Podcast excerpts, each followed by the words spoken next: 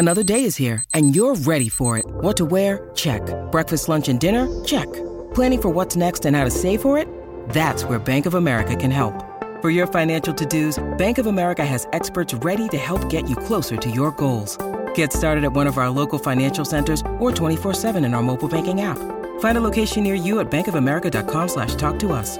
What would you like the power to do? Mobile banking requires downloading the app and is only available for select devices. Message and data rates may apply. Bank of America and a member FDIC. E noi abbiamo il pregiudizio tutto etico di dover sempre guardare all'essenziale, al fondamentale. In realtà ciò che poi ci differenzia e ci rende quello che siamo è il superfluo. Cioè sono quelle cose di cui potresti fare a meno, ma di cui non puoi fare a meno. No, sono d'accordissimo. Tra l'altro, ehm, mi ricordo durante la, la, prima quarantena, vi ricordate durante la Pasqua, mm-hmm. eh, come ti guardavano le persone mentre eri al supermercato a comprare un uovo di Pasqua? Mamma mia! Il superfluo, il cioccolato in un periodo così difficile. E ri- rilessi in quel, quel periodo, poi ci ho scritto un articoletto, eh, la, la, peste scarlatta di, di London. Mm-hmm dove lui, dove il protagonista parla per, per paragrafi meravigliosi di quanto gli manca in questo mondo post-apocalittico l'odore della maionese, cioè la cosa ah, sì. più superflua del mondo, no?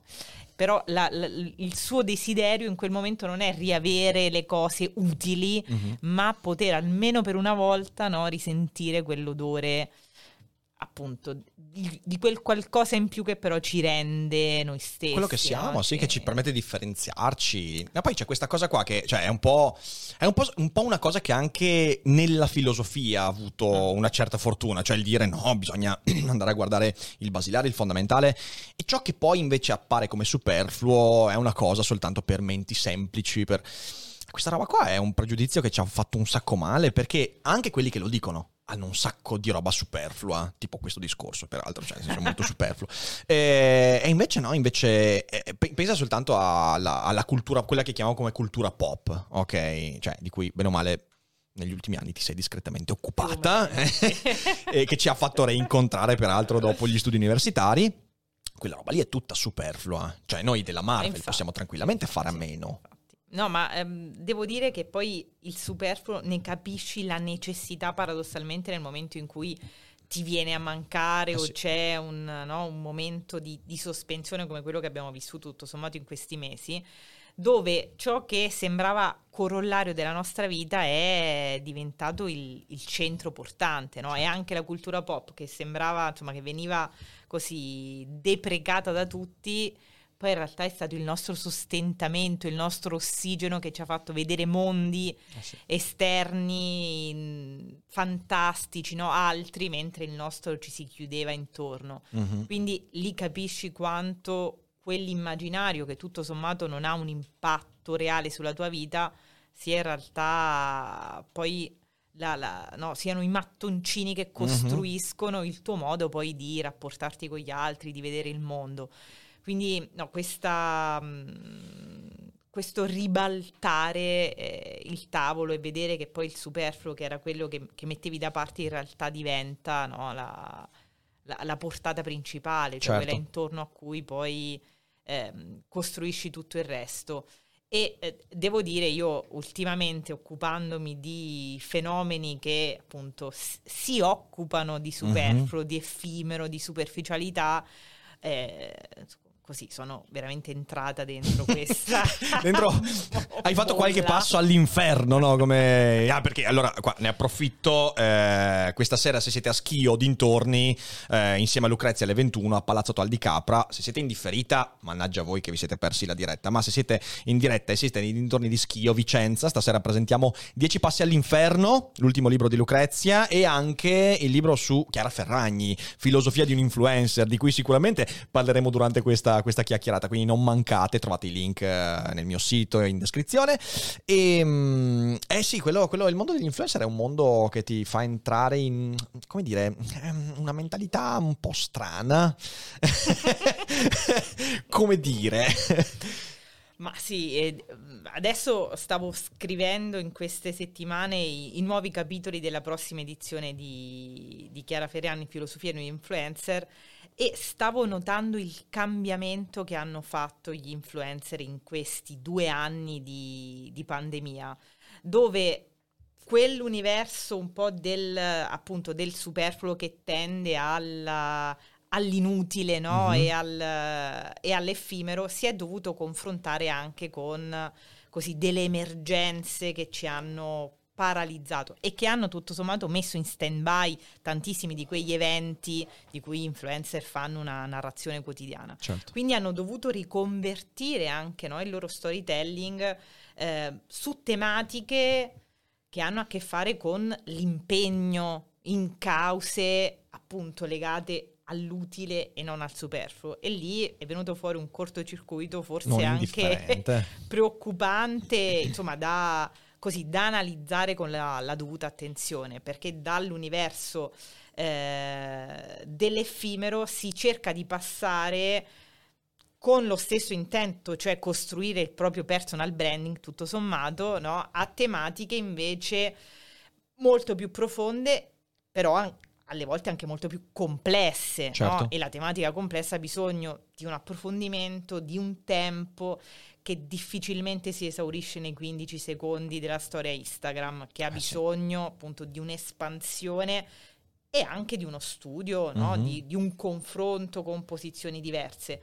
E quindi lì ecco che è venuto fu- fuori uno scontro tra mondi che bisogna secondo me guardare con attenzione e non con pregiudizio, anche certo. questo è, è, fondamentale. Io nel mio libro, ecco, la, la, la, la, prima presa di posizione è proprio quella di non prendere posizione, certo. cioè di guardare con attenzione senza la solita attività filosofica preferita, la critica, no? esatto, il esatto. giudizio. Io allora, sto qua, esatto. io so io e voi esatto. siete influencer, cioè è un po' questo, sì, sì. Esatto, cioè mi metto dall'alto e ti guardo anche con un po' di venato disprezzo. Mm-hmm. Eh, quindi no, eh, analizzare, guardare con attenzione, con, con il tentativo di comprendere, però senza non far caso anche ad alcune derive, pericoli, certo complessità smussate che poi insomma mm-hmm. così imbastardiscono un po' il dibattito su alcuni temi, no? sì, che sì, si sì. polarizza, sei con me o contro di me, mh, mm, condividi il mio post oppure lo critichi in maniera totalmente binaria. No? Certo e lì... Eh... Ah, lì vengono fuori de, de, de, dei eh, cortocircuiti sì. interessanti. Eh, sai, io credo che eh, è una cosa che mi è capitato spesso, di, su, cui, su, cui, ho riflettuto spesso nell'ultimo anno, anno e mezzo. Eh, noi abbiamo per molto tempo pensato che l'influencer sia quello che influenza. In realtà è l'esatto opposto, cioè l'influencer è quello che viene influenced, quindi è esatto. l'influenzato da due punti di vista. Uno, dal punto di vista del trend, cioè l'inseguire quello di cui tutti parlano.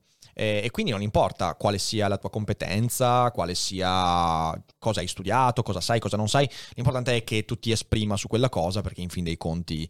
E quindi devi si, stare sul pezzo. Devi stare sul pezzo. E, e, la seconda cosa è quella del tempo. Cioè, tu hai detto una cosa che è importante, i 15 secondi su Instagram, che non è una cosa da sottovalutare perché eh, mi viene in mente Bergson, Bergson avrebbe detto che la comprensione di certi temi ha bisogno di una durata, cioè una durata è un tempo che io non mm-hmm. posso ridurre e che se io riduco vado a perdere quello che poi voglio dire, voglio trasmettere. E io vedo tantissimi in questo mondo che sono un po' accodati a quel pensiero, eh ma il pubblico non sta più di due minuti su un video, che è una cazzata di livelli spropositati, perché in realtà io conosco tante realtà in cui il pubblico sta per 15 minuti, 20 minuti mediamente e non è minimamente un problema trovare quel tipo di pubblico se ti fidi del fatto che la gente poi voglia stare. E invece ci siamo fatti influenzare in questo mondo e quindi il mondo influencer diventa un appiattimento, no? Il pubblico influenza l'influencer, l'influencer dà ciò che il pubblico secondo lui si aspetta, si aspetta e quindi il pubblico sì. abbassa, abbassa, abbassa le aspettative. No, è chiaro che appunto um, sono no, sempre armi a doppio taglio. Uh-huh. Io per esempio, partiamo da alcune no, raccolte fondi che ci sono state nel periodo più eh, terribile della pandemia. Sì. Allora, se valuti le conseguenze di quel gesto, devi renderti conto che grazie a quell'impegno, a quelle condivisioni, a quell'esposizione degli influencer si sono per esempio raccolti eh, migliaia e migliaia di euro, si sono costruiti padiglioni dell'ospedale oppure effettivamente quella causa è stata sostenuta. Mm-hmm. Pensiamo ai referendum eh, certo. no? Sul, sull'eutanasia, referendum meglio legale, l'esposizione dell'influencer che magari in una storia di 15 secondi ha messo dentro quel tema ha effettivamente no, aumentato il pubblico, ha forse ingenerato maggiori prese di coscienza, eh, voglia di andare a vedere e magari di farsi lo speed e andare a, no, a, a firmare. Quando si parla di, eh, di, referendum sul, sulla legalizzazione, farsi lo speed è una cosa veramente rischiosa da dire. Eh. Quindi, cioè, nel senso, esatto. cioè, scusate, questa, questa, questa, era da tempo che volevo dirla, Lucrezia. Quindi mi hai, me, l'hai proprio, me l'hai proprio servita su un piatto d'argento. Mannaggia. Però ecco, eh, quindi anche lì se valuti le conseguenze, no? eh, così in una prospettiva puramente utilitarista, allora sì, effettivamente tante firme per un referendum che invece ha uh, no, un, un, sacco di ragioni eh, a suo favore, oppure ecco, cause di beneficenza che effettivamente hanno avuto una visibilità maggiore. Contemporaneamente però è importante capire anche le motivazioni di quel gesto, mm-hmm. di quel posizionamento. Ciò non toglie che le conseguenze in quel caso siano state positive e quindi vadano valutate mh, positivamente senza appunto la, la, la, solita critica da Codacons che mm-hmm. ah no, lì c'è un conflitto di interessi, perché poi tutte le cause di questo tipo hanno un qualche tipo di interesse che è magari accrescere il nostro ego nel caso della beneficenza, no? ci potrebbe tantissimi, insomma, ci potrebbero essere tantissime motivazioni personali, però anche prendere coscienza di quali sono le motivazioni di quella presa di posizione, mm-hmm. no? di quali sono le, le motivazioni di, di, quel, di quel posizionamento anche all'interno della costruzione della, del proprio brand, no? certo. perché poi i, i brand che acquistano il tuo brand, il brand dell'influencer, vogliono un certo tipo di personaggio che si espone su alcuni temi che fanno parte poi del, dello storytelling di, di, quella marca. No? Certo. Okay. Quindi ecco, comprendere le ragioni che molto spesso sono legate a, a, così, a, a meri eh, al vil denaro esatto, a, a, mere motivazioni di marketing non vuol dire denigrare la causa vuol Sono dire d'accordo. capirne la complessità sui 15 secondi anche lì io sono mm, come te d'altronde, molto attenta no? a, alle nuove forme di comunicazione. Mi ricordo sempre quell'aforisma di, di Gomez Davila tra poche parole, no? tra mm-hmm. poche parole è difficile nascondersi. Mm-hmm. E allora anche l'aforisma nel campo della filosofia che potrebbe sembrare una riduzione, non scrivo un saggio, no? non argomento una tesi in tante pagine, ma riassumo tutto in poche parole. Però, come dice Gomez Davila, è difficile nascondersi. Eh sì, è un linguaggio Quindi, per pochi, è un linguaggio per pochi esatto, quello della brevità. Eh, è anche difficilissimo, oh. no? Perché la scelta poi di quei termini, di quegli aggettivi che sono pochissimi, come in un tweet, eh, deve essere eh, molto oculata, quindi c'è un'attenzione maggiore magari al peso di quelle parole.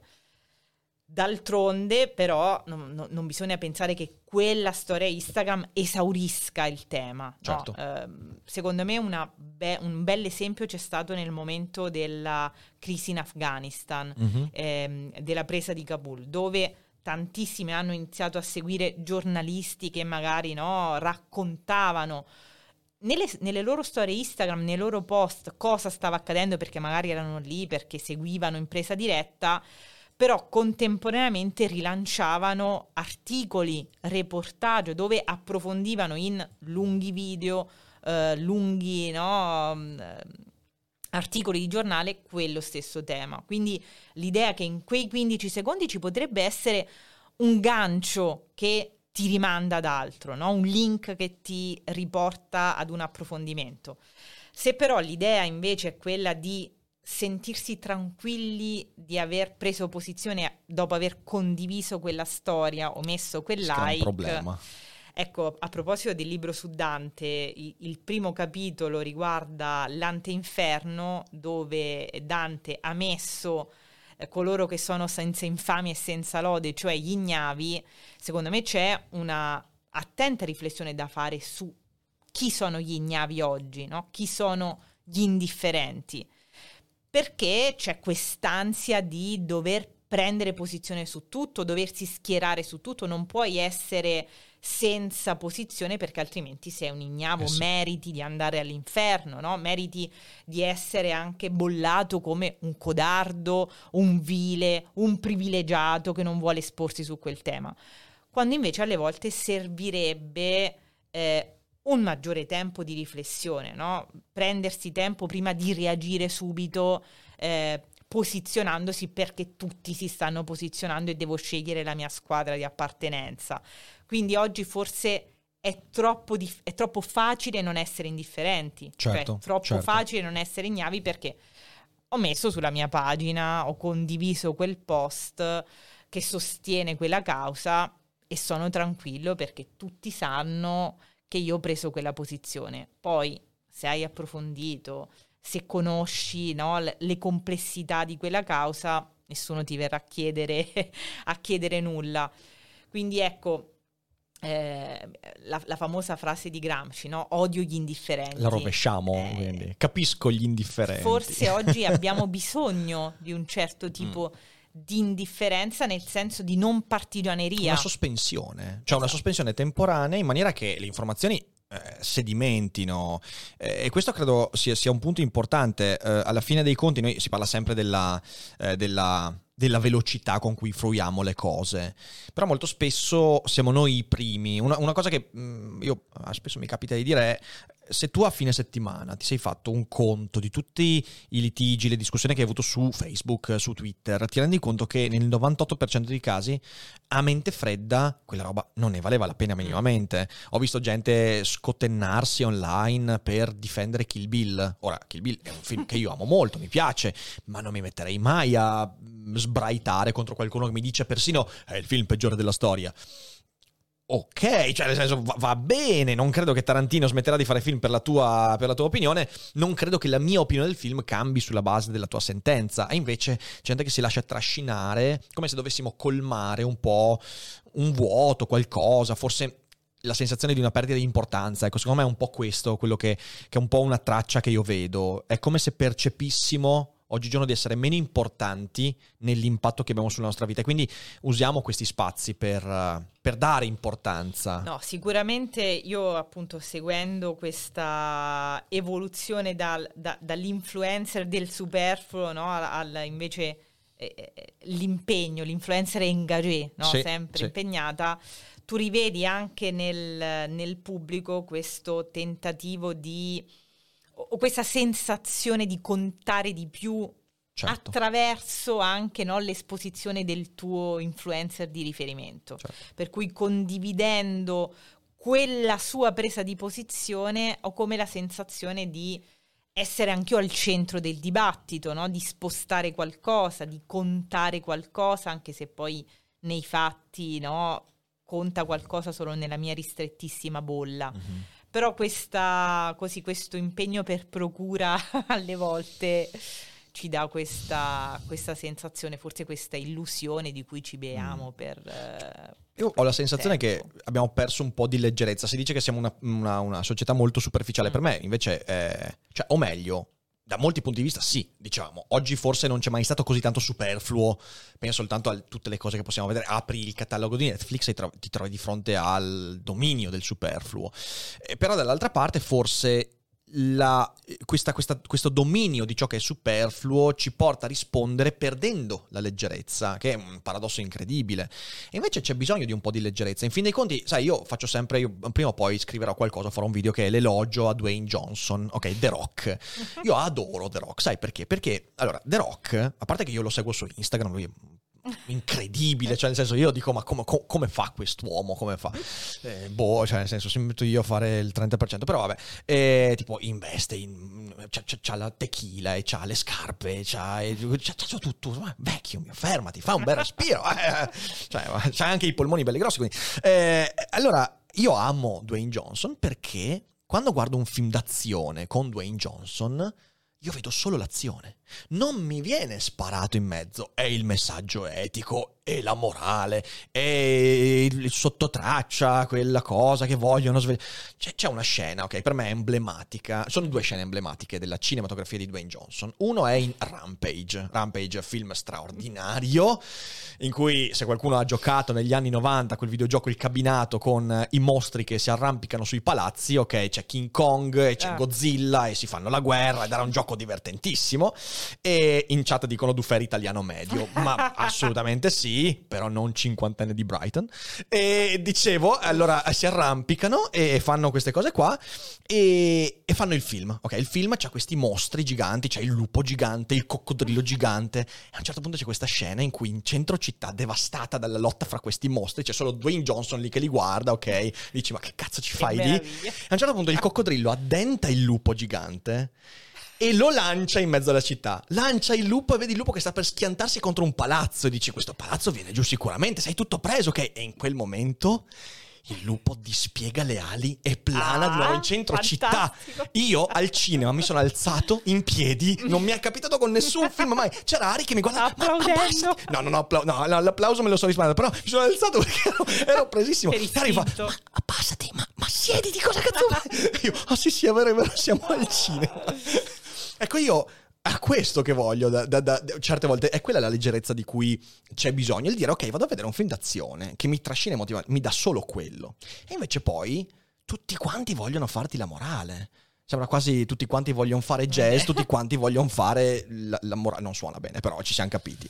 E, e questa cosa qua questa cosa secondo me denota il fatto che tutti quanti abbiamo bisogno di dire la nostra visione del mondo. Sempre continuamente ma non, non solo, no? non solo dire la nostra, ma soprattutto condannare quella degli altri, no? quella che Elias Canetti chiamava il, il, piacere del giudicare. Certo. Cioè, non solo ci piace eh, When you need mealtime inspiration, it's worth shopping Kroger, where you'll find over 30,000 mouthwatering choices that excite your inner foodie. And no matter what tasty choice you make, you'll enjoy our everyday low prices, plus extra ways to save, like digital coupons worth over $600 each week. You can also save up to $1 off per gallon at the pump with fuel points. More savings and more inspiring flavors make shopping Kroger worth it every time. Kroger, fresh for everyone. Fuel restrictions apply.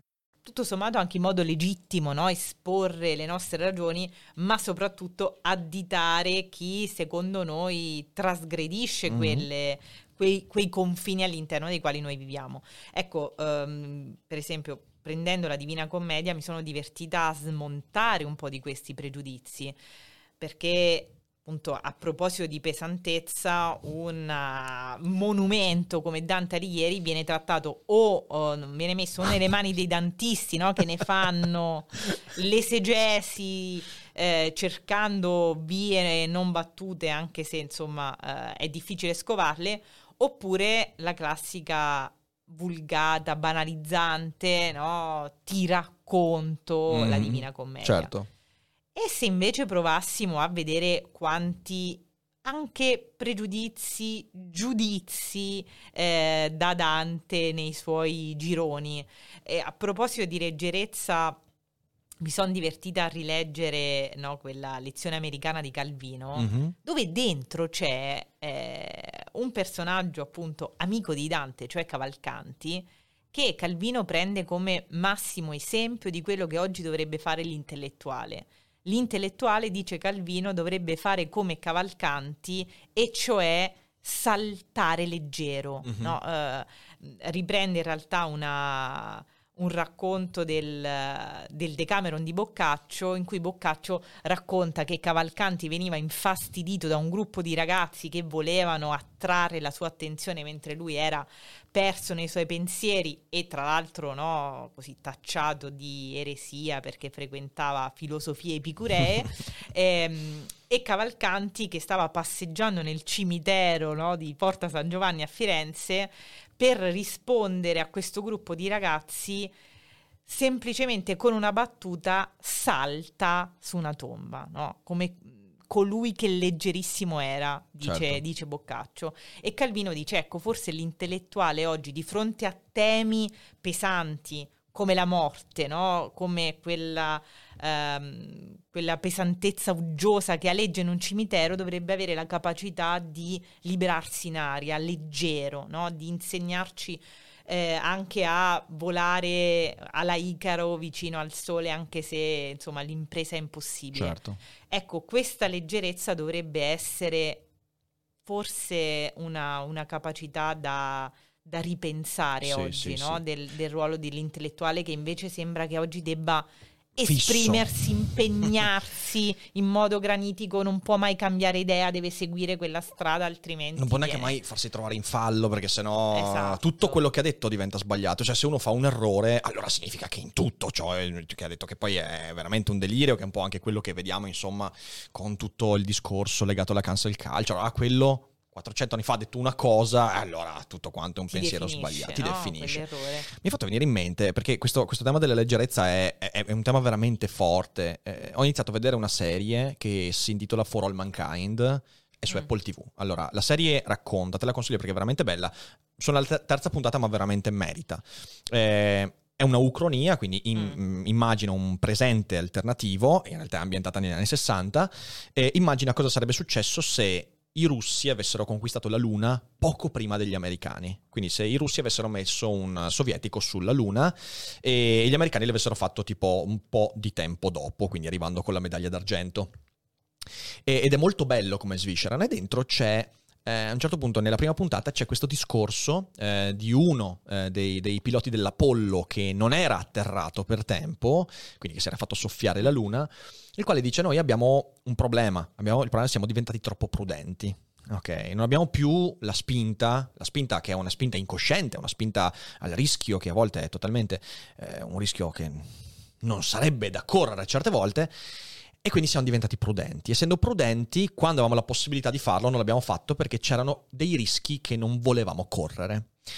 A me la leggerezza sembra una cosa del genere. Cioè la leggerezza in fin dei conti è quella in cui tu ti rendi conto che dicendo, esprimendo, facendo qualcosa, corri dei rischi. Però quei rischi non dominano il tuo ragionamento sul fare o non fare, nel dire o non dire.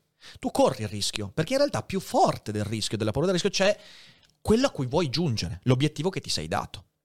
A me pare che da un certo punto di vista, in tanti ambiti, Mhm. in quello intellettuale, eh, voglio dire, sì, sono 50 anni che nessuno si prende più mezzo rischio e, e vediamo infatti il, diciamo così, il, eh, l'orizzonte molto brullo.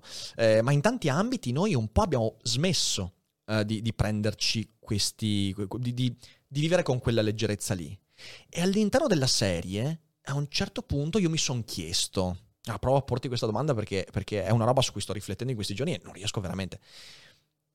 Avremo mai nella nostra generazione la luna? Cioè, all'orizzonte, noi, ce l'abbiamo una cosa incosciente, semplice, non semplice tecnicamente, ma semplice da riconoscere e amalgamante come l'idea di mettere un piede sulla luna.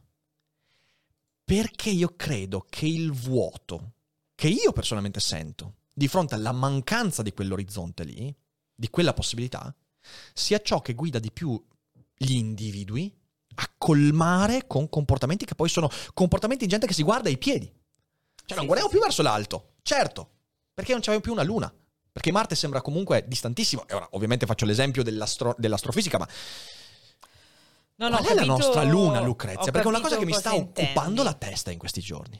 Ma guarda, io in questi mesi, diciamo, di, di- di fine, di fine estate sto chiudendo il mio ultimo saggio che si occupa di nostalgia.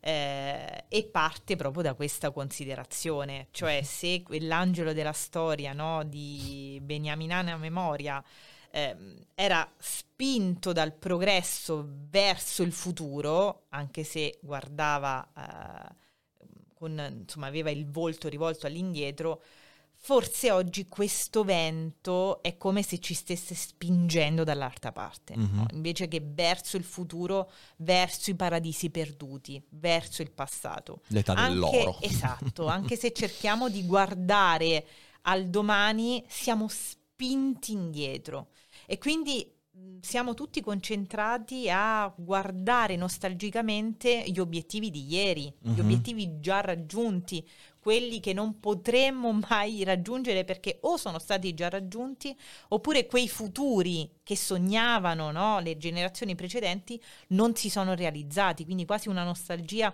del futuro mancato. Certo. E secondo me questa è la vera pandemia più pericolosa che forse si è rafforzata in questi due anni in cui anche diciamo il presente che ci sembrava un po' insoddisfacente prima eh, è diventato no, di nuovo oggetto di nostalgia, ci è mancato, quindi siamo ancora di più rivolti eh, all'indietro a rimpiangere il, il tempo perduto. E questa idea invece di un obiettivo che orienta il tuo fare, no? di, di, avere un, un agire orientato verso qualcosa non solo di individuale ma di comune eh, che compatta tutti. No? L- nel 2019, quando c'è stato l'anniversario del, dell'allunaggio, mi sono andata a rileggere tantissime poesie, eh, testi filosofici, no? da, eh, da, Heidegger ad Hannah Arendt, eh, eh tutti riferimenti a questa eh, sì. Eh, possibilità dell'impossibile, certo. no? che accomunava tutti, cioè l'idea che tutti in quella serata stessero con gli occhi al cielo. Quindi sì. eh, un orizzonte comune davvero per tutte le generazioni, tutte le età, tutte le classi sociali. Oggi invece credo che questa Bauman la chiamava la retrotopia, anche le nostre utopie oggi, le nostre narrazioni utopiche e distopiche sembrano tutte raccontarci di un futuro passato sembrano tutte appunto retro, certo. eh, dove il, il paradiso o l'inferno è sempre alle nostre spalle. Sì, sì, non, sì, non, c'è la possibilità di pensare Noi siamo eh, un domani. In una medietà insuperabile che, mm. che non riusciamo. Peraltro, scusate, ringrazio eh, gli amici del Cerebro che ci hanno fatto un ride. Ciao a tutti quelli che sono entrati. Noi non, non leggiamo la chat durante la cogitata. Quindi grazie intanto per essere venuti così a invaderci. Eh, grazie mille. Ehm, sai, eh, questa cosa qua è, è, è importante per me perché in realtà mi rendo conto che, mh, mm, faccio un esempio, c'è un autore che io negli ultimi anni ho citato varie volte, che è Viktor Frankl. Mm. Eh, Frankl in quel testo, che è un testo straordinario, che è uno psicologo nei lager. Eh, lui insomma era ebreo, ha vissuto Auschwitz, ha vissuto i campi di concentramento, ne è uscito in una maniera che dici, vabbè, Frankl è sicuramente una spanna sopra tanti altri, perché ne è uscito con la, la, la, la voglia di vivere, non con la distruzione, cioè ovviamente distrutto, però ne è uscito dicendo io adesso se voglio superare Auschwitz devo darmi un obiettivo, devo darmi un senso. E allora tutta, tutta la, sua, la sua psicologia è legata al fatto che tu non puoi, come voleva Freud, trovare il tuo significato ricostruendo il tuo passato. Tu non sei solo il tuo passato, sei anche ciò verso cui ti proietti. E io lì mi rendo conto che intanto Frankl ha tutta la ragione del mondo da vendere. Cioè, noi abbiamo vissuto un Novecento molto meccanicista dal punto di vista eh, della psicologia, in tantissimi. Jung stesso, in un certo qual modo, in maniera diversa, però fondamentalmente ha detto bisogna prendere quello che c'è alle spalle per capire quello che sei. Frank ha detto no, bisogna prendere quello alle spalle e anche quello che ti proietti davanti. Certo. Perché magari tu capisci quello che ti, che ti sta alle spalle, ma se non hai la direzione sei assolutamente distrutto. E mi rendo conto che a noi manca quella dimensione, quella medietà di cui parli, eh, in cui peraltro continuiamo a guardarci l'ombelico, perché adesso anche questo discorso stiamo facendo, se ci pensi, a un guardare l'ombelico nella nostra medietà, e non riesco a capire quale possa essere quella proiezione. Guardo a Oriente, mi rendo conto che per esempio in Cina un po' questo progetto, questo, questa sorta di spirito del tempo quasi hegeliano, è questa cosa del adesso ci riprendiamo la nostra Asia, c'è, ok? E certo viene portata avanti con i metodi forse che non, non riesco a... Guarda, io da, da un lato ho, ho, riflettuto anch'io molto su questa idea proprio perché abbiamo attraversato un evento che ha coinvolto tutto il mondo. Mm-hmm. No? E questa è tutto sommato anche un'occasione unica mm-hmm. e la stiamo ancora vivendo, quindi forse c'è anche qualche possibilità di eh, prendere questa crisi per non fare eh, questa cosa che dicevi, cioè nel momento di difficoltà guardare indietro e fermarsi. Invece nel momento di difficoltà, diciamo, prendere quell'energia sprigionata dalla crisi per darci no, una benzina verso il domani. E tutto sommato abbiamo e stiamo attraversando una crisi che non riguarda solo il nostro orticello, Certo. dove siamo stati costretti a ripensare i confini no, del, del, del, nostro spazio comune, dove non potevamo più fare i conti soltanto con i problemi del nostro comune, ma inevitabilmente il governo, l'Europa, il mondo ha eh, dettato tante delle nostre azioni perché tante cose ci sono state negate.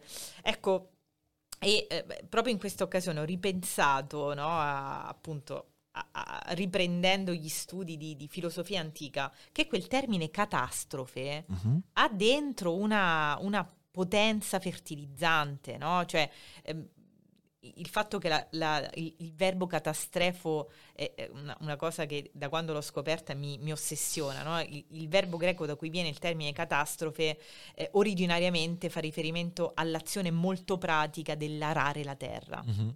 E, e, arare la terra vuol dire distruggere ciò che c'era eh, e quindi traumatizzarci, ma contemporaneamente rivoltare il terreno, far venire fuori qualcosa anche di noi che non certo. conoscevamo, no? della realtà che era, era, celato prima. Quindi è vero, l'arato ferisce la terra, fa uscire il sangue, eh, ci fa male, no? rompe anche delle nostre ehm, così tranquillizzanti convinzioni, ma non è detto che, che, che quella ferita per cicatrizzarci debba soltanto far riferimento a così un orizzonte paradisiaco nel quale chiuderci senza farci vedere le brutture del mondo. Mm. Magari lì quell'energia potrebbe essere eh, uno stimolo per noi, no? Prima mh, mm, appunto eh, mi, mi, veniva in mente, mi veniva in mente WandaVision, che sì. mi ricordo anche anche tu hai analizzato in un tuo, in un tuo daily cogito, eh, in cui lì assistiamo a un trauma, un lutto, che ehm, fa partire subito quella, invece di attivare il lavoro del lutto, come direbbe Freud, sì. e quindi di eh, elaborare la perdita per riconfigurare no, la nostra libido verso un altro oggetto eh, e in qualche modo fare i conti con questa assenza, no, la protagonista della serie costruisce eh, un, uh, appunto, un, un, paradiso. Una zona di comfort. Esatto, sì, esatto. Uh, che fa, fa, riferimento alle sue sitcom preferite, mm-hmm. no? che quindi guarda anche a livello mediale al passato, dove può fingere una vita tranquilla, una famiglia tranquilla, senza scossoni, senza traumi, dove non dobbiamo progettare niente perché il nostro progetto è già scritto. A parte il fatto che tuo marito è un'intelligenza artificiale, cioè nel senso, a parte quello, sì, effettivamente tutto il resto Dove è molto però, normale. No, I tuoi poteri pazzeschi certo. li usi per preparare il pollo arrosto mm-hmm. sì, e sì. cuocerlo adeguatamente. È quello no? che faccio io ogni sera, peraltro, eh, cioè nel senso io uso i miei poteri pazzeschi per fare le cose più naturali cose. in cucina. Certo, Cuocere la pizza, no? impastare. Eh, il giorno in cui faccio la pizza in casa mia forse avrò bisogno dei, dei, dei pompieri, dei pompieri, sì, sì. Però sì, sì. Però no, quel quelle tue potenzialità, mm-hmm. ecco, che vengono rinchiuse dentro quel recinto dove tutto sommato non rischi nulla perché appunto non ti, mm. eh, non ti metti in gioco. E eh, quindi ecco, siamo di fronte anche a, a delle scelte no, che possiamo prendere. Io penso che tanti di noi in questo periodo ehm, siano stati costretti proprio a confrontarsi anche con questa necessità di... Ehm, fare progetti perché appunto potrebbe succedere di tutto, potremmo il nostro tempo a disposizione può essere turbato da qualunque cosa, quindi ecco, siamo chiamati a muoverci. Però mi rendo anche conto che la voglia di, di, di paralisi è, è, tantissima. È forte, forte. Sai, eh, questa cosa qua è che dici, a, a, me, vabbè, il tuo ottimismo, sai, comunque mi piace, lo condivido molto, però recentemente mi è capitato di fare la monografica su Orwell, allora a me viene in mm. mente la fattoria degli animali, mi viene in mente, se io volessi fare la, la controparte di quello che tu hai detto, mi viene da fare l'asino Beniamino, il quale eh, di fronte agli slanci di ottimismo delle persone che hanno visto rivoltare la terra, il Continental Jones è stato cacciato, Napoleone ha preso il potere, mette in atto le idee eh, del suo predecessore e, e ogni volta il, l'asino Beniamino, che è uno dei miei personaggi preferiti di Orwell, dice... Eh, ma un asino ha vissuto sufficientemente a lungo da sapere che le cose non vanno come tutti quanti si aspettano. Effettivamente poi quel rivoltare la terra un po' come diceva Deleuze, lo sappiamo, ogni rivoluzione poi va storta. Certo. Ah, il, timore, il timore poi alla fine è quello lì. Allora io mi chiedo... Eh, e dei filosofi fanno fatica a rispondere a questo perché poi noi ci lanciamo nelle teoresime.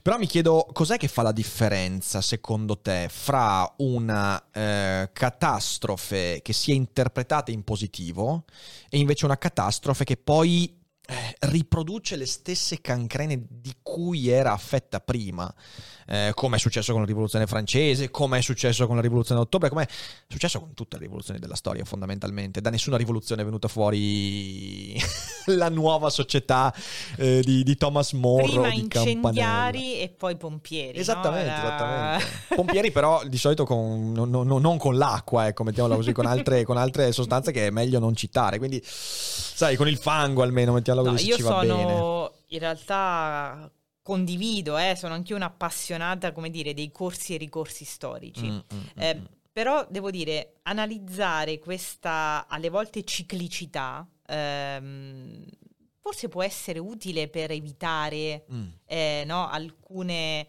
ehm, alcuni errori, alcuni inciampi. Per esempio, analizzando la storia della nostalgia, il fatto di rendersi conto che questo mantra del si stava meglio quando si stava peggio, no? che eh, appunto nel momento di crisi subito torna in auge per riparlare di decrescita felice, del mondo pastorale arcadico di Senza ieri, energia eh, elettrica. dove tutto. tornare, no? Quindi, eh, ecco, vedere che questa cosa è accaduta già tante volte, Mm. no? E se vai nell'Atene del V secolo, oppure se vai nella Roma del sepo- secolo d.C., eh, se vai nella Firenze del Rinascimento, trovi sempre questo movimento del guardare ad un passato perduto perfetto, idilliaco, che è stato corrotto eh, dai tempi. Quindi questo renderti conto che c'è questa eh, ciclicità della catastrofe che porta sempre allo stesso atteggiamento no? eh, nefasto, beh, magari può farti prendere qualche precauzione in più, Certo. qualche consapevolezza in più. Poi io non sono neanche appunto per eh, l'ottimismo cieco, no? Certo. Però un po' alla Gramsci di ottimismo della volontà non, non, non fa male, altrimenti si rischia di essere... ehm, Hiring for your small business? If you're not looking for professionals on LinkedIn, you're looking in the wrong place. That's like looking for your car keys in a fish tank. LinkedIn helps you hire professionals you can't find anywhere else, even those who aren't actively searching for a new job but might be open to the perfect role. In a given month, over 70% of LinkedIn users don't even visit other leading job sites. So start looking in the right place. With LinkedIn, you can hire professionals like a professional. Post your free job on linkedin.com/people slash people today. I, i- vecchi brontoloni, no? Che stanno sempre a fare l'elogio dei bei l'asino, andati. l'asino di Eh, oro, esatto. sì, sì, certo, davanti ai cantieri Eh. lì, vabbè, ma io ai miei tempi Esatto. eh, l'avrei fatto meglio, con Uguarello. 30.000 lire il mio falegname me lo faceva meglio. Allora sì, questo, questo è vero, sai, io eh, nel, corso de- de- de- degli ultimi anni forse ehm, mi sono reso conto che questo aspetto che tu dici è un aspetto molto complesso, cioè nel senso eh, il fatto di guardare a qualcosa di molto pesante, molto, molto greve, vissuto politicamente, socialmente, e la capacità di creare quella che Tolkien chiamava la eucatastrofe. Tolkien coniò questa parola per dire è catastrofe, per quanto sia vero che è un termine neutro, però noi lo usiamo per cose brutte. Allora dobbiamo fare una eucatastrofe, un rivoltamento verso il meglio. Eh, una persona può farla, una persona che dice mi metto lì. Cioè, quanta complessità bisogna riconoscere per vedere in quel movimento che ti spaventa gli elementi positivi. Quando invece questa cosa ha a che fare con una collettività, diventa problematico. Diventa problematico perché mi chiedo quali sono, quali sono i cicli virtuosi che portano effettivamente qualcuno a traghettare un'intera collettività fuori dalla catastrofe in meglio. Allora lì ci vuole un progetto forte. Allora lì quello che diceva Viktor Frankl, eh, che per un individuo può essere molto percorribile, però per una collettività rischia di diventare ideologia. E allora lì si apre l'altra, cioè è quello che viene raccontato nell'Onda. Ok, l'Onda, il film di che anno è ormai? Di, cos'è? Inizio anni 2000 se non sbaglio, giusto? Sì. Ormai ci avrà un, se non Sì, 20 anni, sì, una sicuro. E lì, bene o male, viene raccontata quella cosa lì. Cioè, quando tu dai un progetto, un obiettivo che non è più razionalmente riconoscibile da un individuo, che vede l'obiettivo. Quando tu la dai in mano a una collettività che magari si lega anche all'uomo forte, è lì. No, certo. Le cose sono. È tipo Quando- la Cina. ok, che Quando ti poni appunto nel, nel collettivo e non nell'individuale, veramente il rischio si fa, Eh, sì. Si fa È come se enorme. fossero due mondi diversi. È come, è come la fisica macroscopica e la fisica microscopica. Sono due robe che sembrano non conciliarsi, che seguono leggi diverse.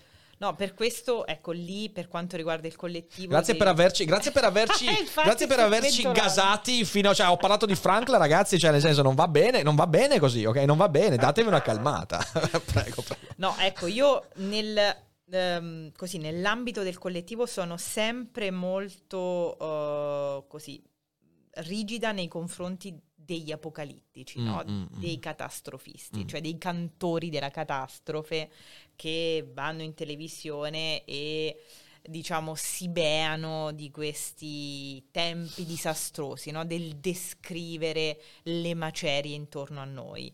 Ehm, è un discorso che appunto ha molti fan, è molto condivisibile perché tutto sommato non ti eh, spinge a dare nessuna via percorribile, nessun tassello che può costruire qualcos'altro. Certo. Poi mh, contemporaneamente credo che bisogna stare molto allerta verso chi vuole costruirti tutto l'edificio già pienamente abitabile certo. no? Eh, e confortevole per chiunque. Ecco, lì allora eh, hai quello, quello spaccio di verità prêt-à-porter, eh, tutte già che, funzionano per ogni, no? per ogni stagione, perché non devono confrontarsi poi con problematiche Come il mondo di pratiche. Wanda. Appunto, Come il mondo di Wanda. è talmente eh, astratto e anche staccato dalla realtà perché appunto è una bolla a sé stante che ti fa sentire al sicuro, ma appunto è frutto di una totale no, costruzione artificiale.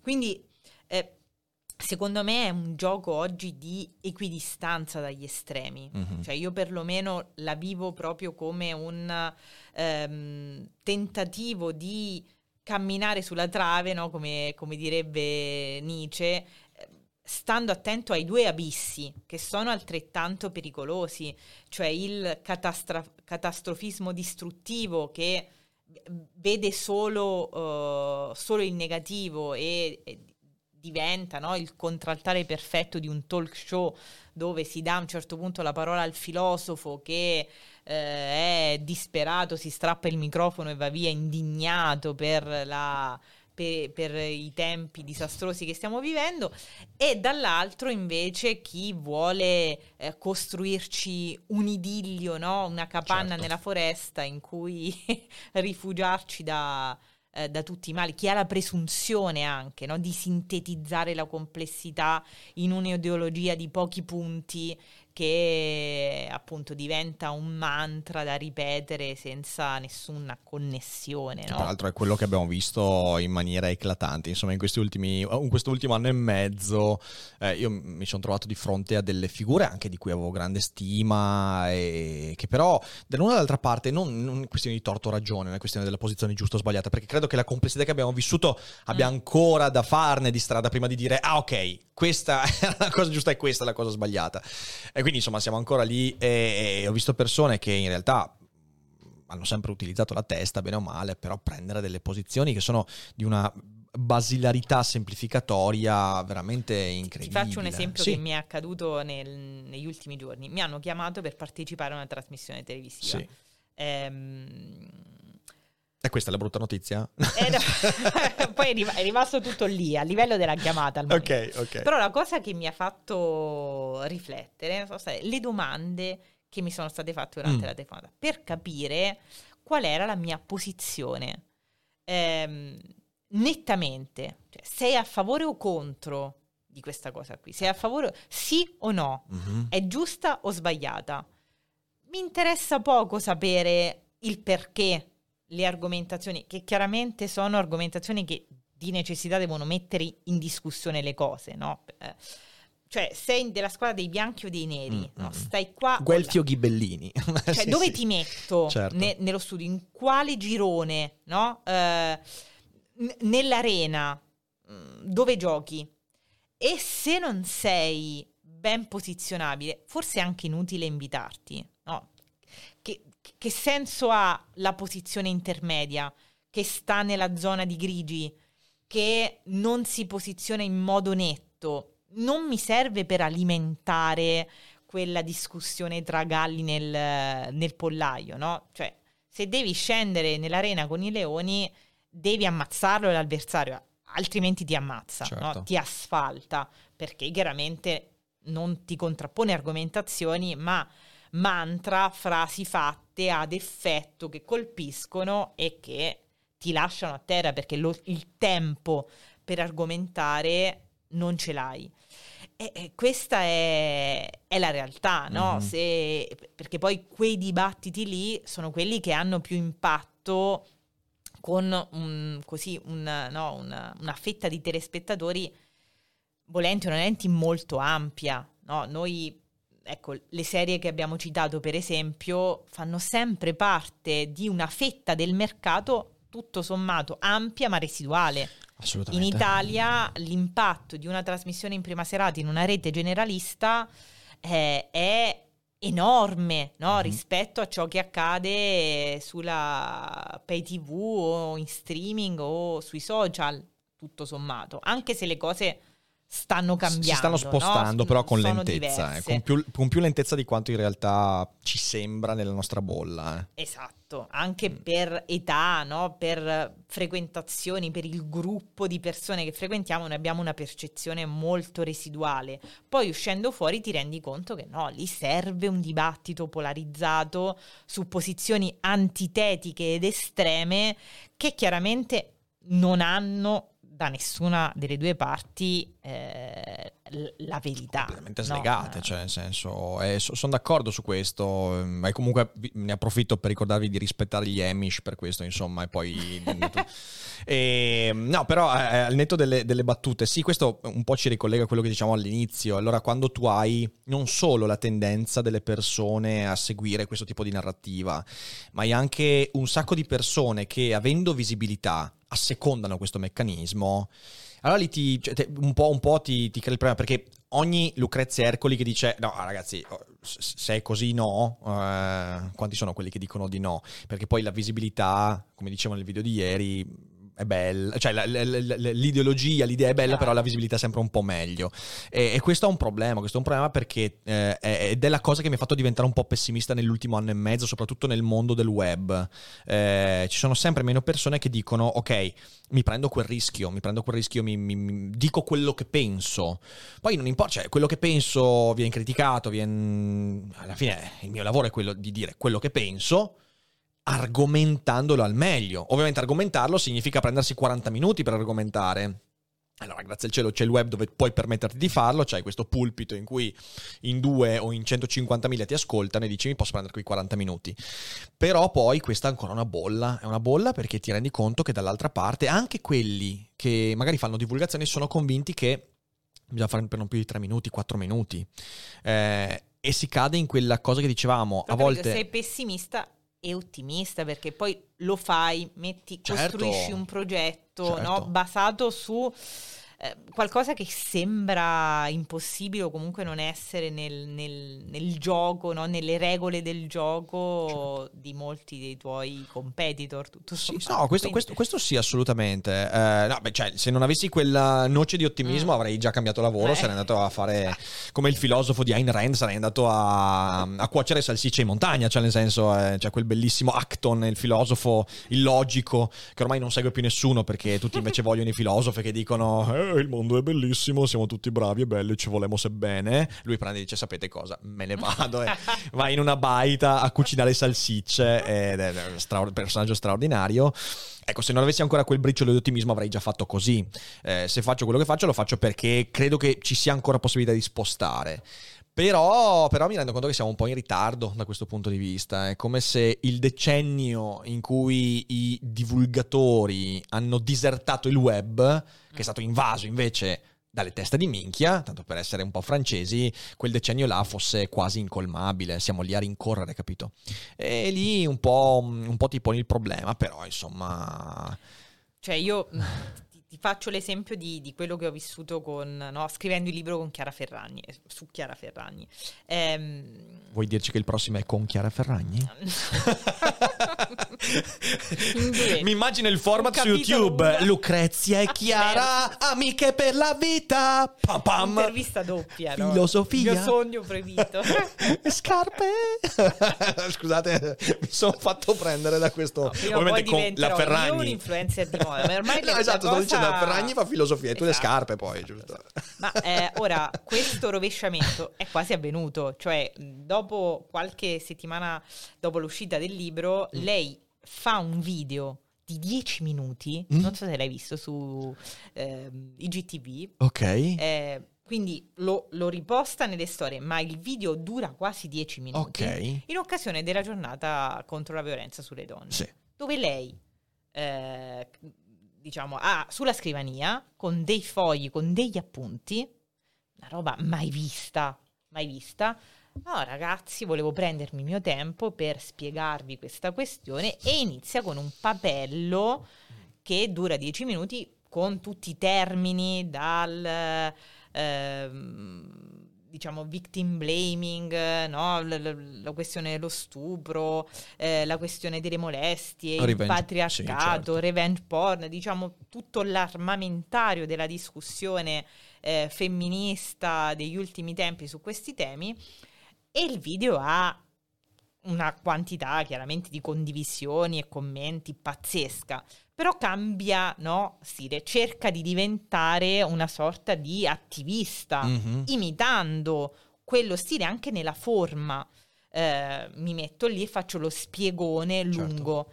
Eh, quindi eh, che, che, sta succedendo, no? E, Abbiamo shiftato universo. Ah, ho preso troppo dire. sul serio la filosofia dell'influencer. Ho preso troppo sole, forse potrebbe essere quello. Poi ho continuato su questa sole. linea, però nessun video più lungo, okay. nessun video di riflessione, nessun video spiegone, ma sempre eh, storie di, di 15 secondi oppure messaggi tipo politici fate schifo, no? in occasione della polemica famosa con Renzi sul DDL Gian, certo. che schifo che fate politici con la foto di Renzi e quindi vai tranquilla con una bella shitstorm contro Renzi che non e fa mai male e continui così. Eh, e quindi ha preso la via appunto dell'attivismo senza però la il tempo della divulgazione, mm, mm no? mm, mm, che eh, obbliga i tuoi fan a stare lì per un tempo più ampio con te con degli appunti davanti che spieghi qualcosa con, chiaramente con il tuo linguaggio, con i tuoi, no? con il tuo modo, quindi trasformandoti in qualcosa che non sei per pochi minuti, però cercando di eh, fare qualcosa con un ritmo diverso e poi in realtà la tua narrazione riprende il sopravvento, però accanto alla pubblicità, accanto al post con il brand in evidenza, hai il momento attivismo, il momento tema impegnato eh, che lancia là anche a, la Chiara Ferrani si è impegnata mm, mm, mm su, certo, su, questo aspetto certo. no? eh, e quindi lì ti rendi conto che i due mondi forse stanno collidendo in un modo non tanto non particolarmente non salutare. salutare. Sai, questo è un tema che, che, è emerso in questi giorni perché abbiamo parlato in realtà proprio ieri, alla fine del Daily Cogito, si è aperto questo dibattito su ehm, personaggi che eh, si acquisiscono, acquisiscono una visibilità per un motivo, che a volte è, non so, la, la, l'avvenenza fisica, eh, la prestanza, eh, e quindi poi vengono in parte costruiti come personaggi di altre, altre, altre, altri ambienti, che può essere quello politico, essere, possono essere tanti dell'opinionismo, abbiamo tanti esempi di sportivi che talento sportivo e poi quando smettono di fare sport diventano opinionisti in ambiti assurdi, oppure eh, modelle che giustamente fanno la loro carriera nell'ambito della, ne, dell'uso della propria bellezza e, poi tac diventano politiche senza che ci sia dietro una, diciamo così, una competenza e via dicendo. C'è una bella serie, sempre su Apple TV, e in questo periodo sto guardando un sacco di roba su Apple TV perché le serie di Apple TV sono veramente belle, ed è The Morning Show. In cui in parte si parla di questa cosa qua c'è il personaggio interpretato da Jennifer Aniston che è esattamente questo. Lei è la presentatrice. Eh, superficiale, cioè proprio da, da, da, morning show della mattina, quindi che parla di varietà. E cosa accade? Accade che nella trasmissione scoppia il Me Too, ok? C'è straordinario Steve Carrell, peraltro, sì, sì, non sì. straordinario per il personaggio che interpreta, straordinario per, per, per, la sua interpretazione. E, e questo personaggio, il personaggio di Jennifer Aniston, si trova a dover interpretare poi un ruolo che non le appartiene e che però casualmente si trova a dover incarnare. Infatti la seconda stagione poi parla esattamente di questo, di come lei si trova a dover cambiare pelle. Allora lì capisci che in realtà noi abbiamo eh, veramente c'è una sostituzione mi verrebbe da dire dell'apollineo col dionisiaco, della forma col contenuto. Mm. Eh, ciò che dovrebbe essere il cuore pulsante di un messaggio, che è il contenuto del messaggio in realtà è diventata la forma, cioè il modo a cui arrivi che conta veramente rispetto a ciò che è il contenuto, che infatti poi diventa sempre più povero, diventa sempre più la ripetizione di formule. E mi sembra che la società dello spettacolo sia esattamente questo. Quello che dicevo prima delle, delle televisioni, sì o no, eh, bianco, nero, 0-1. Quindi i conti è esattamente questo se ci pensi. Sì, mh, mm, anche lì il, il, discorso secondo me è complesso, no? Pensa uh-huh. a un'evoluzione di alcuni di questi personaggi che tutto sommato sono cresciuti nel tempo uh-huh. e forse anche sono per certi versi maturati, no? Io no, no, non mi sento neanche solo di parlare di involuzione. C'è stata anche una maturazione per cui magari alcune tematiche eh, durante la fase adolescenziale, magari appunto pensa alla Ferragni che già nel 2009 ha iniziato no, con, a diventare famosa, alcune tematiche non entrano nella tua vita, poi la tua vita cambia, eh, ti sposi, fai dei figli, ehm, tutto sommato diventi un personaggio con una certa visibilità, forse anche con una certa responsabilità su alcuni certo. temi. No? Quindi è, è, pur vero che esporsi su alcune tematiche diventa inevitabile nel momento in cui hai ehm, una richiesta da parte del tuo pubblico, per certi versi, di prendere posizione su alcune questioni che riguardano magari la tua fascia d'età, eh, le persone come te, le madri, no? Devo dire, pensa sul tema della eh, maternità, sì. quanto fanno personaggi come Chiara Ferragni o, o Eximilia che portano avanti il loro lavoro, il loro essere fieramente imprenditrici, professioniste, che non mettono in stand by la propria vita completamente per seguire no, eh, i primi mesi di vita, i primi anni di vita del figlio, ma che... Certo eh, rivendicano la possibilità di portare avanti queste, questi due aspetti della vita, perché se sei una persona realizzata allora sarai anche una madre migliore probabilmente, meno frustrata no, di chi ha rinunciato ai propri desideri per il figlio. Quindi io sono convinta che personaggi di questo genere abbiano un impatto più per come sono uh-huh. mm, in questo caso, per esempio, sì. che per quello che dicono sui temi impegnati del momento. Devo intervenire sul dibattito perché c'è il referendum, perché c'è la legge che si sta discutendo in Parlamento, perché c'è il primo maggio e devo creare un po' di eh, battaggio mediatico, no? dicendo qualcosa che non mi mette assolutamente a rischio, ma che alimenta una polemica che mi farà stare su tutti i media che io non controllo, cioè televisione e giornali di carta. Però è pur vero che con il loro esempio ehm, di vita, no? alternativa a quella che magari poteva essere la vita di una che diventa madre a 30 anni, 20 anni fa, perché no? Può mhm, essere mm-hmm, anche certo.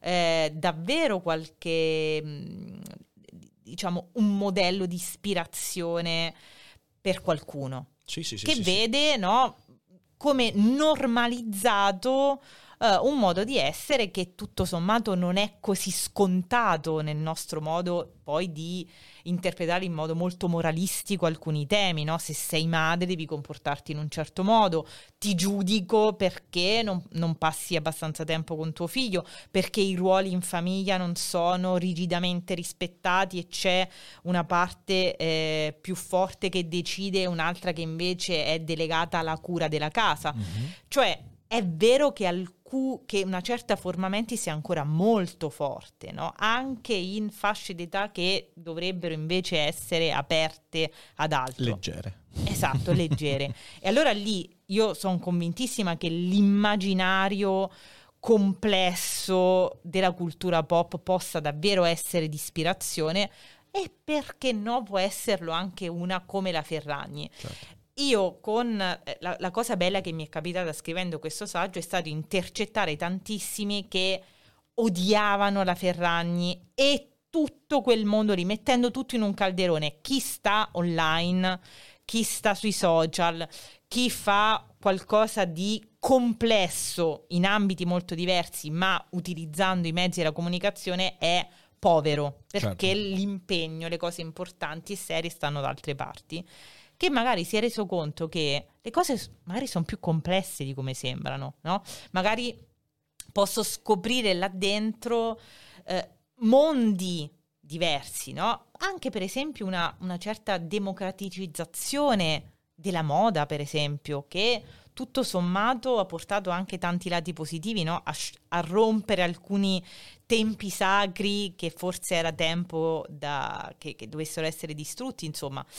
E dall'altra parte, quindi da un lato cercare di il critico apocalittico che fa di tutta un'erba un fascio, portarlo a più miti consigli per fargli vedere che no, attento che quel mondo è molto più complesso, che ci possono essere anche conseguenze positive laddove vedi tutto nero, e dall'altro magari far come dire, rendere più complesso lo sguardo di chi guarda davvero acriticamente certo. quelle pagine, no? Beve quella sorta di retorica dell'autenticità che è diventata il mantra di tutti gli influencer che mettono 400 filtri eh, alla propria foto e fanno 300 scatti mm-hmm. prima di individuare l'immagine giusta e poi scrivono mi sono appena svegliato con questa espressione quando in realtà è, è studiatissima, no? questa costruzione dell'autenticità 46 che... selfie esatto. per mostrare quello in cui sei un po' scappigliato. Eh, che sì, se sì, hai un approccio molto, come dire,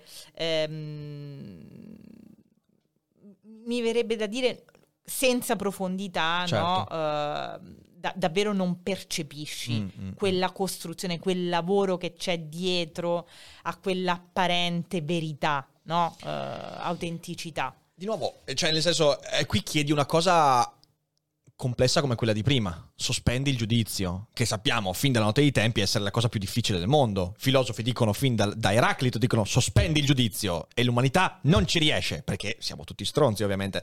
Però in realtà è molto complesso questo. Mi rendo conto che noi siamo creature siamo visive, cioè noi giudichiamo ciò che vediamo. Il pensiero del dire ma forse quello che sto vedendo non è tutto, è un pensiero fra i mm. più complessi. Lo so che detto così sembra, sembra, elementare, dici ma sì, è evidente che è così, però poi ci cadiamo continuamente in un sacco di, di momenti. Pensa soltanto adesso, voglio farti un esempio, quello che abbiamo detto sulla televisione, ok? Io ho visto come funziona uno studio televisivo dentro. Eh, detesto quel sino bianco-nero però di nuovo, giudico quel sino, l'abbiamo fatto qui, ok? Eppure, se vai a guardare il perché si è arrivati a questa roba qua, non riesci a trovare nessuno a cui dare la colpa di questo. Certo. Cioè, non c'è un vero responsabile. E quindi, dall'altra parte, mi rendo conto che la considerazione del è più complesso di così ha anche questo, un rovescio della medaglia. Sospendere il giudizio significa anche a un certo punto rischiare di sospenderlo a imperitura memoria. Poi in realtà ci serve dire prendere una posizione. Il problema sai qual è? È quando la prendi la posizione. Dov'è che metti il confine che ti permette di dire non ho preso posizione troppo presto, nella superficie, in quello che mm-hmm. vedo, e non ho preso posizione quando ormai è troppo tardi. in questo iato è un casino. Su Chiara Ferragno ce l'ho la mia idea, perché l'ho guardato, ho letto il tuo libro, ho studiato, ho visto, eh. Però di nuovo, com'è che faccio a dire che il mio giudizio sia con criteri. Allora capiamo bene che quello che, di cui stiamo parlando qua, sospendi il giudizio, è una delle cose più complicate che si possa chiedere a un essere umano. Perché tu sospendi il giudizio e poi sei responsabile del momento in cui lo riattivi il giudizio. E quando lo riattivi, ti sbaglierai comunque. È quella la... Certo, no, ma è, è ciclo cosa... È quello che dici, eh, ma allora scusa, faccio la fatica di sospendere il giudizio. Guardo, approfondisco eh, e poi comunque quando giudico sto sbagliando qualcosa. Eh, che esistenza di merda. Allora è meglio fare come cioè, dico, boh, allora è questo, prendo la risposta. Cioè, il problema è che il problema secondo me il giudizio è un problema nel momento in cui cerca un capro espiatorio. Mm. No? Eh, lo abbiamo visto con la pandemia eh, all'inizio. Chi è stato, chi è il colpevole? Sì. Eh, è magari il runner che vado ad accoppare perché sta uscendo a correre per respirare un una po' estrema. No? Mi lancio. Urlagli dalla finestra, ma accopparlo. Chiamo la polizia. ok, ok, bene. No, vabbè, insomma, estrema. sì, sì. Ti ricordi Barbara D'Urso no, no, con gli elicotteri bene. che eh, seguivano il poveretto che, che da solo era in spiaggia. Era bellissimo, era bellissimo. Quindi lì eh, la tentazione del giudizio è la tentazione del trovare immediatamente il capo espiatorio e vedere, per esempio, nella figura stessa dell'influencer eh, una figura che sta corrompendo le nuove certo, generazioni, certo, certo. No? che sta eh, come faccio io peraltro, mandando cioè, senso... in pappa il cervello dei suoi. Io cerco di farlo. Io, so, io, sono manifestamente un manipolatore, quindi cioè, tutti lo sanno, nessuno deve scoprirlo. Cioè, ragazzi, cioè, Rick Tuffer è il male. No? esatto, esatto, esatto. Giudizio che è totale per tutta mm. la, la, sua attività, certo. non per quella cosa che ha detto che può essere invece in quel contesto stata fuori luogo, sì. sbagliata, superficiale, certo. eh, magari non adeguatamente argomentata. No, io do un giudizio negativo che bolla negativamente tutto. Eh, quindi io non sono dell'idea che non vada mai espresso un giudizio, allora non certo. dobbiamo mai prendere posizione. Però eh, l'idea di dare eh, un giudizio totale su tutto, il fenomeno, Ecco, su, su questo uh, mi è molto di ispirazione, al, al, mi sono molto di ispirazione alcune frasi di Umberto Ego su Apocalittici integrati, mm-hmm. eh, dove lui dice, attenzione che il critico che vuole analizzare la società di massa, dicendo è buona o cattiva, sta facendo un enorme errore perché dentro ci sono fenomeni diversissimi. Quindi prendere tutto il pacchetto e metterlo tra i buoni e tra i cattivi, allora quella, lì sì che stiamo giudicando no? senza uh, i giusti strumenti, certo. senza il giusto sguardo. No, dice Umberto Ego, prendiamo il singolo fenomeno, mm. eh, il, il, la singola azione, il singolo gesto, eh, e lì allora possi- abbiamo tutti gli elementi per dare la nostra opinione eh, senza essere generalisti. No? Certo. Quindi mh, mm, è chiaro che devo anche prendere posizione, ma non posso prendere tutto il pacchetto e no. E soprattutto non posso applicare lo stesso schema a tutto, cioè a nel senso ogni volta esatto. dovrò ed è, ed è, una, ed è una, oh, cazzo, eh, una devo rivedere la, la, mia griglia no? ogni volta, ogni volta. E devo ricordarmi come ho messo le griglie di prima, perché magari io esatto. confondo le griglie. No, vabbè, adesso sto scherzando, però è un, casino, è un casino, è un casino vero, è un casino vero. Senti qua, ma in tema di torniamo un attimo a un po' di leggerezza, visto che abbiamo parlato di leggerezza. Ma Foundation tu hai cominciato a vederlo? Ho iniziato, ma temevo questa domanda perché non ho visto la seconda puntata. Vabbè, la prima, Beh, dacci, dacci, dacci, senza spoiler, però dacci, dacci cosa, cosa ti, prima puntata com'è stata? Ma mi è piaciuta tantissimo. Ok, Devo okay. dire, è, è, piaciuta tantissimo questa... Mi è piaciuto invece, e ho sentito la tua critica negativa anche Dune. Ah, ok, ok, ok. sì, sì, sì, sì, sì. Perché a me piace moltissimo questa capacità che ha il cinema o la, la serialità televisiva di alto mm-hmm. livello davvero di creare un, il mondo, no? di certo. creare un mondo, di creare un mondo abitabile, eh, al di là poi dei contenuti alle volte, no? certo. anche lì nel film la parte eh, profonda, forse i dialoghi impegnati, i dialoghi maggiormente elaborati che magari qualcuno si aspettava non ci sono stati, però io credo che visivamente c'è stata la capacità di eh, portarti da un'altra parte. La scena, no? la scena del... Vabbè, lo, lo dico, non, non, faccio nessuno spoiler, però dell'attentato, ok? Presente la scena dell'attentato. Guarda che quello è un quadro, cioè quello eh, sembra veramente, ti trovi di fronte a un certo punto c'è quella immagine che presa di lato, sembra un Caravaggio, e ti dici... Oh, oppure quando, quando le Bene Gesserit scendono dalla nave, che c'è quel chiaroscuro, quella linea di luce, e sono stato lì a dirmi quante settimane ci hanno messo per preparare questa scena. No, dal punto di vista visivo è pazzesco. Io su Dune ho sempre la riserva del fatto eh, eh, ci sono proprio delle parti del libro che sono difficili da rendere in immagine. Impossibili. Impossibili, tutta la parte nel deserto è incredibile. Però, però no, in realtà a me è piaciuto Dune, è piaciuto solo che la seconda metà a un certo punto dici ok, ok, questo ocra, ti prego, mettilo da, mettilo da, parte. Soprattutto dal punto di vista dell'immagine, perché quando c'hai solo deserto, è lì la forza del Però film che è l'immagine. metti alla prova, no? A sì. me piace anche molto questa idea di un mettere alla prova uno spettatore che è forse troppo abituato ad un ritmo Sono e ad una velocità di azioni che si susseguono certo. senza respiro con un certo tipo di lentezza diversa, no? Sì, sì, sì. Mm, lungi da me fare l'elogio della lentezza contro la velocità dei nostri tempi. Eh, però questo alternare, no? Il momento di grande tensione al momento in cui proprio respiri con più lentezza con, con questa colonna sonora pazzesca che ti porta eh, davvero altrove. Sì, sì eh, l'ho apprezzato proprio perché credo che sia oggi molto necessario. Sono d'accordo. Questo spostamento, no? Uh, sì, perché era legato anche a quello che dicevamo prima, no? Cioè, nel senso, riabituarci a fare sì. un po' di fatica quando fruiamo. Cioè, adesso un film non deve essere troppo faticoso. Cioè, io, a me piace Ingmar... Be- Ingmar... In, ah, mamma mia. Ingmar Bergman, ok, che è quello sciogli lingua, vi prego, cambiate di nome. Ingi, Ingi, Ingi Berghi, Ingi Berghi, ok, va bene Ingi Berghi, Fede? No. Dai, Ingi Berghi tu giovedì fai la live sul Giacomo. cinema, lo chiami Inghi Berghi. Billy! lo chiamiamo Illy Billy. Ehm, cioè, grazie, grazie. L'ospite ci ha detto dementi. Questo è proprio il gagliardetto migliore. Peraltro, facciamo vedere il tuo cultore Eccolo. della materia. Cioè, nel senso, eh? Lucrezia, Lucrezia si, è, si, è, guadagnata un cultore della materia. Eh, vi ricordo per chi è in live che oggi è l'ultimo giorno per preordinare Elogio di Diozia, pianeti ah, impossibili. E, e, e, sì, c'è questo ah, insieme. C'è questo, nel. Quindi, quindi, insomma, stampato ai Cogito Studios Ottimo. col sudore di Fede. Quindi, e va bene così.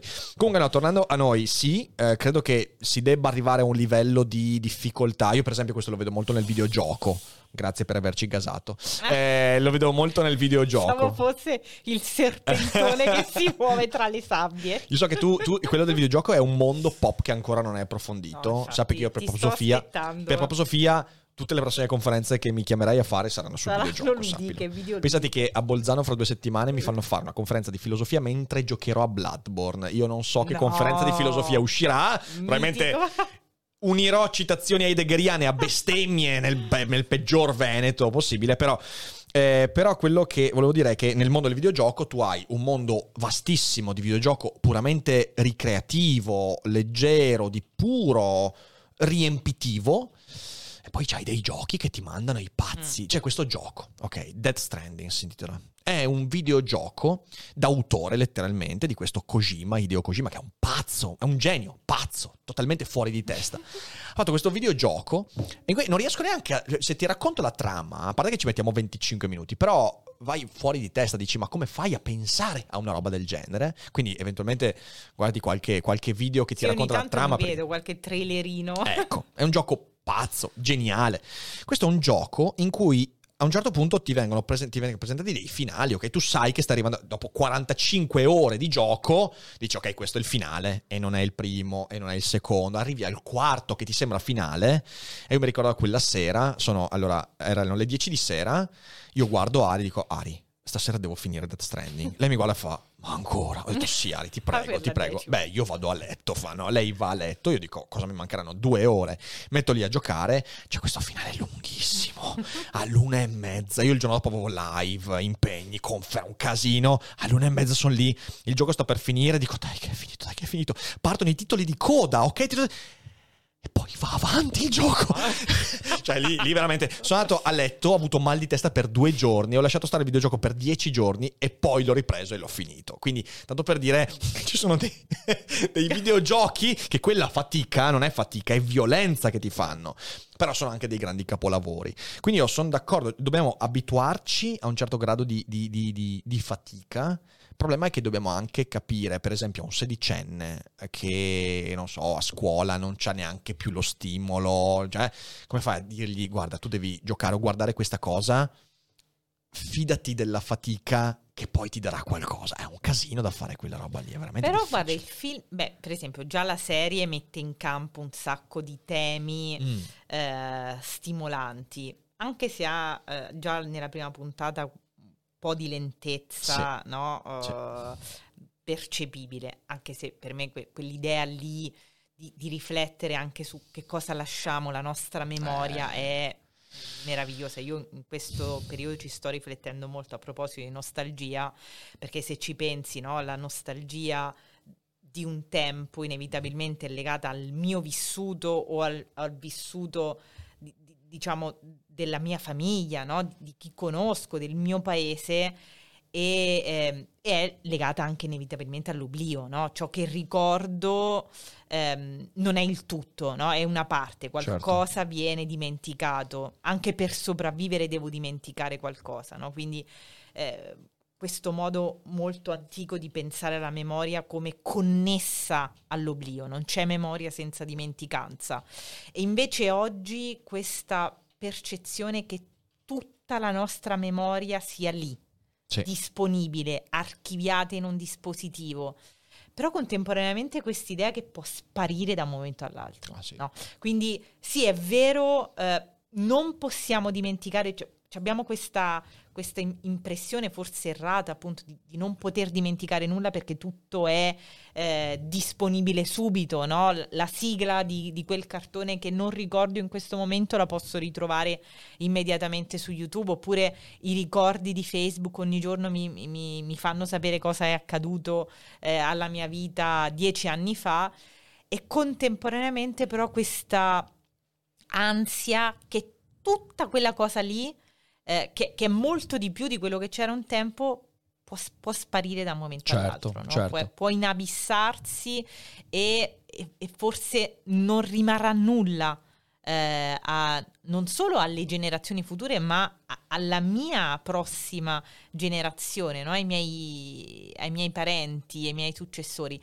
Quindi davvero, mh, secondo me, tratta un tema molto attuale oggi perché siamo in un momento di passaggio, sì. no? in cui la memoria proprio ha cambiato significato. Sì, Oggi sì. ricordare significa obiettivamente qualcosa di diverso certo. da quello che significava ieri. Eh, ricordi, ricordi ciò che in qualche modo ha incarnato? Da questo punto di vista io sono molto distante dal pensiero che la sofferenza sia l'unica cosa che in qualche modo ha un valore nell'esistenza, però mi rendo conto che ciò che soffri è ciò che lascia in qualche modo una traccia. Da questo punto di vista è più probabile che Mm, ricorderemo Umberto Smaila e Colpo Grosso che non eh, i, eh, i, video di tutti gli influencer che sono non perché Umberto Smaila abbia ferito beh in realtà sì però cioè nel senso perché, perché in realtà eh, quello che stiamo vivendo oltre ad essere a, dare questa illusione del ricordo beh, c'è quella puntata bellissima di Black Mirror The Entire History of You in cui ricordare tutto diventa l'incapacità di capire. cioè tu non capisci più la tua vita perché se ricordi tutto sei fottuto. Per fortuna dimentichiamo le cose da, da un certo punto di vista. E poi perché, perché quando dimentichi ciò che rimane rimane in quanto ha un significato, o, o, forse prende un significato perché rimane, non lo so, però, però è, è, una cosa, è, forse, forse, ciò che ricordi è perché hai faticato, ecco, credo che sia un po' quello, l'hai sofferto, l'hai faticato. E quindi... Sì, e da, da, un lato però il, il meccanismo no, con cui qualcosa viene dimenticato e qualcosa ricordato non ci è completamente no, chiaro vero, e probabilmente a livello eh, generazionale o sociale forse alcuni meccanismi che fanno dimenticare qualcosa e lasciano qualcos'altro non riusciamo a comprenderli, a vederli. No? A me è, è, piaciuto moltissimo durante gli studi eh, ritirar fuori no, l'autore dimenticato che si era inabissato non per sua volontà ma perché il sistema non, non l'aveva classificato. Certo. no? Quindi ehm, pensiamo a- al manuale di storia o al manuale di filosofia, no? ciò che merita di stare lì dentro di solito è ciò che è classificabile in una linea del tempo ideale, no? in posizioni ben identificabili, in scuole di pensiero. E tutto ciò che non riesco a incasellare, allora molto spesso viene tritato dalla storia Certo. no? e si inabissa. Eh, quindi per me una, una delle attività più divertenti e stimolanti è proprio quella di, di- di cercare di, di- entrare nell'abisso e Certo. ripescare qualcosa che, che era, che era rimasto lì non perché non valeva, Mhm. no? non perché non aveva segnato, non aveva lasciato un segno, oppure perché le sue opere non erano meritevoli, ma perché in quel momento, in quella congiuntura storica, per esempio, chi ha scritto il manuale non ha ritenuto Sì. no, la- la- necessario, perché magari appunto, penso a Curzio Malaparte, un autore di cui mi sono tanto occupata, è appunto un inclassificabile che ha cambiato talmente tante bandiere e ha cambiato talmente tante volte idea che dove lo posiziono, no? anche nelle correnti della letteratura del primo Novecento? Sì, inclassificabile, ma eh, con tante posizioni controverse, quindi non so se metterlo da una Certo. parte o dall'altra, allora ecco, rimane sconosciuto. Quindi ecco, gli editori secondo me più, più interessanti sono quelli che sono riusciti a ripescare dal dimenticatoio no? qualcosa che invece meritava un posto e non l'ha avuto per vicissitudini Per inattualità. esatto per inattualità L'inattualità, Esatto, l'inattualità. esatto. Senti qua, per concludere, perché siamo a, a un'ora e 40 di live, quindi Ah, è, cioè, nel senso, è volata porca miseria, è volata. Eh, se dovessi dare un consiglio, eh, perché l'altra volta quando eravamo in collegamento io ti ho chiesto il consiglio in realtà di, delle serie televisive, non ti ho chiesto i libri, io non mi ricordo, ti ho chiesto i tre libri. Non mi ricordo Vabbè, ascolta. Eh, Tre libri che per te sono stati fondamentali, che dici, oh, questi qua quando li ho letti mi hanno fatto scattare qualcosa. Eh, che quindi diresti, oh ragazzi, leggeteveli questi. sono sempre in difficoltà con la lista dei preferiti Va così, va così, va così. Eh, è inevitabile a fine puntata. Allora, un libro ehm, che mi ha ispirato anche nel mio modo di scrivere è sicuramente Miti d'oggi di, di Roland Barthes, Mhm. dove lui eh, scrive dei brevissimi saggi sui miti d'oggi nel senso più ampio del termine. Ehm, la- il, il Tour de France, il ciclismo o eh, l'ultimo film sul Giulio Cesare app- appena uscito o sulla moda o sui matrimoni delle star. I temi più astrusi che però compongono no, quella quell'arcipelago che è il nostro presente. Quindi ha, insomma, è, è- è sempre un punto di ispirazione per me. Un altro libro che eh, non lo do come consiglio di lettura perché è impossibile da, da affrontare a secco, ma è, è- che sta nel mio cuore, è Essere e Tempo, perché ha segnato una mia estate. ehm, è, è il libro... Un'estate difficile. Sì, un'estate difficile. Difficile Però che fare. ti ricorda che eh, studiare anche filosofia non è solo piacere e leggerezza, ma è anche eh, ti, ti- ti trapana il cervello Certo, davvero, no? certo. Quindi eh, ti ricorda che devi fare anche una fatica pazzesca alle volte che ti, ehm, così, che ti destabilizza. E l'altro che, che consiglierei è Apocalittici integrati di Umberto Eco di cui parlavamo prima Ok. perché negli anni 60 lui riesce innanzitutto con una leggerezza e intelligenza pazzesca ad analizzare al- alcuni fenomeni di attualità, ma anche a darci una direzione appunto per evitare i due abissi, gli Certo. apocalittici e gli integrati, cioè ancora secondo me attualissima questa dicotomia dove entrambe le posizioni sono sbagliate. Questo è no? uno di quelli di Eco che mi manca, quindi, quindi questo me lo segno e me lo leggo, me lo metto, me lo metto in lista. Grazie per il consiglio. Allora, eh, adesso se siete in live non uscite perché rispondiamo a qualche domanda. Lucrezia, è stato un enorme piacere. Noi, Anche per me, Guarda, dobbiamo, più che altro dobbiamo fermarci perché poi alle 21 ci abbiamo un'altra ora e mezza di chiacchierata, quindi cioè, nel senso andiamo. ragazzi, dobbiamo fermarci qua. Peraltro, lo ribadisco, se siete di Schio, Tiene, Vicenza o dintorni, stasera alle 21 a Palazzo Toal di Capra c'è la presentazione degli ultimi due libri di Lucrezia, cioè Dieci passi all'inferno, il suo libro su Dante, e poi eh, il libro su Chiara Ferragni. Quindi presenteremo quindi due influencer italiani. un po' distanti nel tempo, ma insomma va bene così. Io direi che ringrazio invece tutti quelli che sono abbonati, grazie mille per il ride, grazie mille per il sostegno, grazie a tutti quelli che hanno visto il video e ascoltato il podcast in differita. Voi diffondete Daily Cogito, sotto trovate anche i link per seguire i social e il lavoro di Lucrezia e noi ci rivediamo con le prossime puntate. Fate i bravi, mangiate le pappe, se portate a spasso la tartaruga, mi raccomando, mettete il guinzaglio sul collo e non sulla coda. non è tutto noia ciò che pensa, mi sono dimenticato di dirlo.